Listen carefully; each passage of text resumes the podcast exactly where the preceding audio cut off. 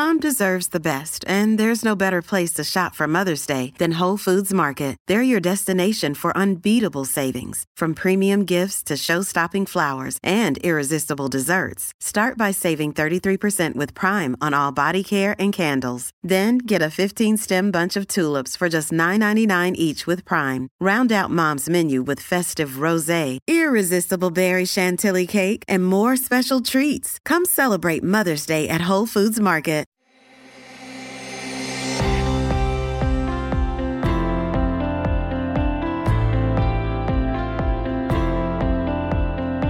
Has anyone ever asked you this question? How do you eat an elephant?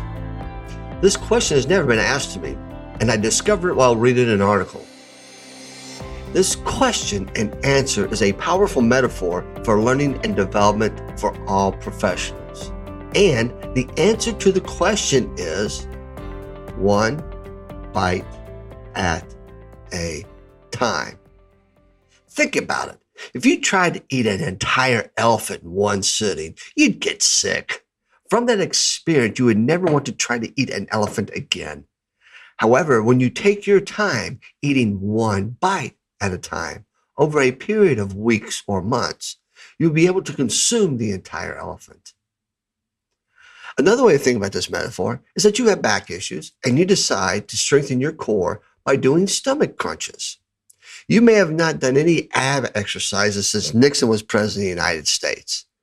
Day one, you choose to do 10 crunches, and hey, you have success. You finish the 10 and no muscle cramps. So you continue this daily trend. And then by day 20, you might be up to 30 crunches by adding one additional crunch each day, small bites. By the end of three months, you might be able to do 75 crunches. However, when you look in the mirror, you don't see any difference in your body shape and your back is still giving you issues. Yet you don't give up. You keep on putting in that daily work. This is the journey I started back in November of 2020.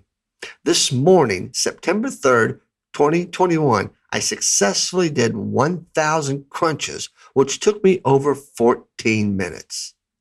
So over this period of time, my back is stronger, and I even have better definition in my abs. The question now becomes how long does it take to create a habit? If you search the internet, you'll find it takes 21 days. However, that is just a big fat myth. According to research, it takes 66 days to start a habit. That's right, a little over two months to start the habit and, and, and don't forget to continue this habit development every single day if possible. So if you miss a day or two, don't get discouraged. Start again.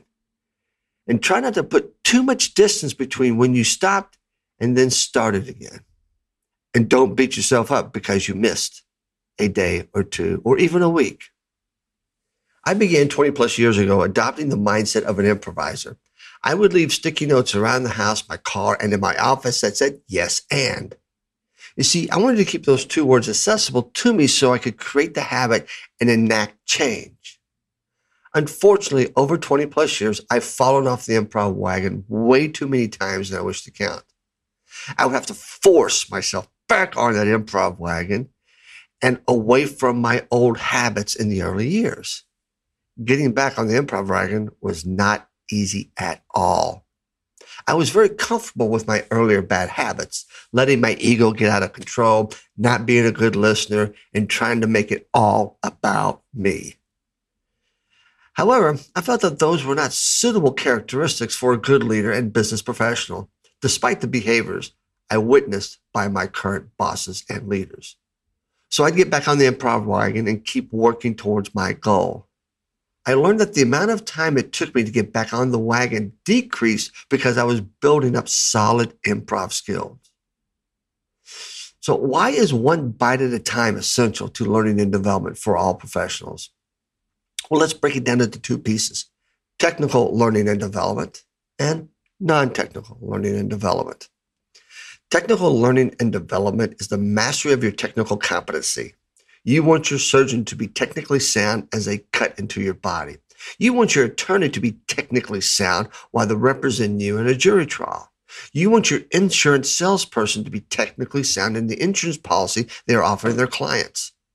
Features, benefits, and side effects are valuable information that is memorized to avoid getting policies confused with other policies or products.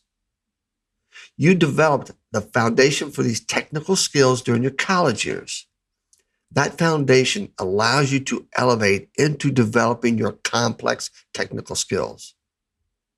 Non learning and development. Uh, okay, now let's just change this.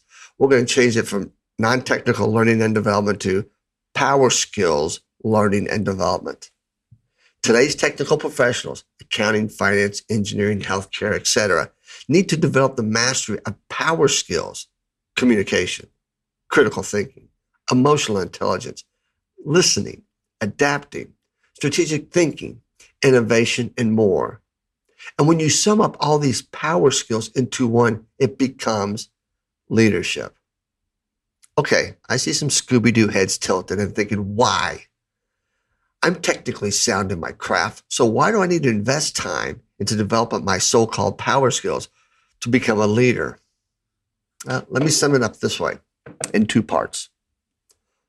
Part one the technical knowledge, jargon, and acronyms you spent developing are now considered a foreign language. Have you ever had a meeting with your CPA and you had no idea what the person was trying to say when you left? For example, I had a conversation with my doctor concerning some test results. And during our call, I was hit with this massive tsunami of medical lingo that consumed me. I stopped her and politely said, I have no idea what you're trying to say. Can you tell me in plain English?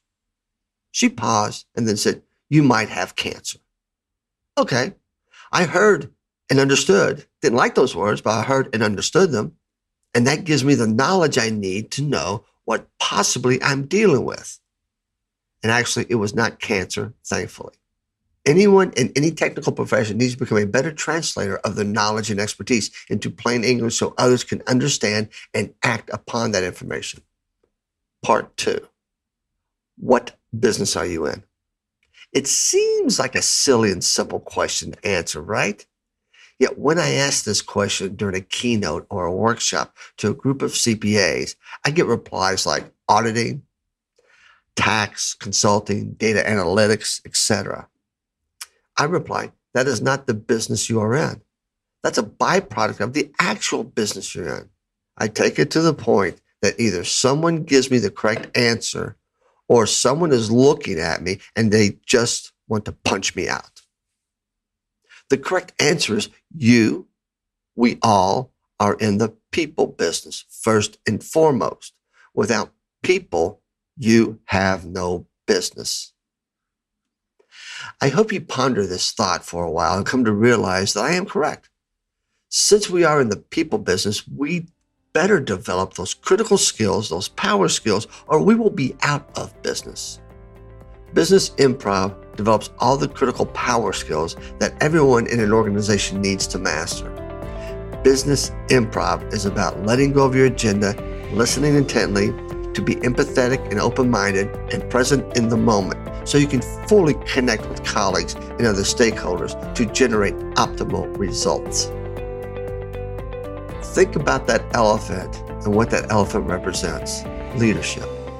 Now, take one bite at a time Start investing in your power skills so you can have a greater impact on the people you hire, on the people you lead, on your customers and clients, on people that you are business partners with, the people in your community, and possibly the people of the world.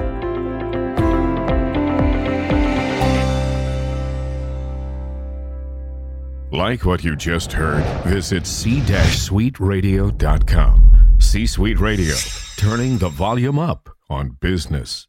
This podcast is a part of the C Suite Radio Network. For more top business podcasts, visit c-suiteradio.com.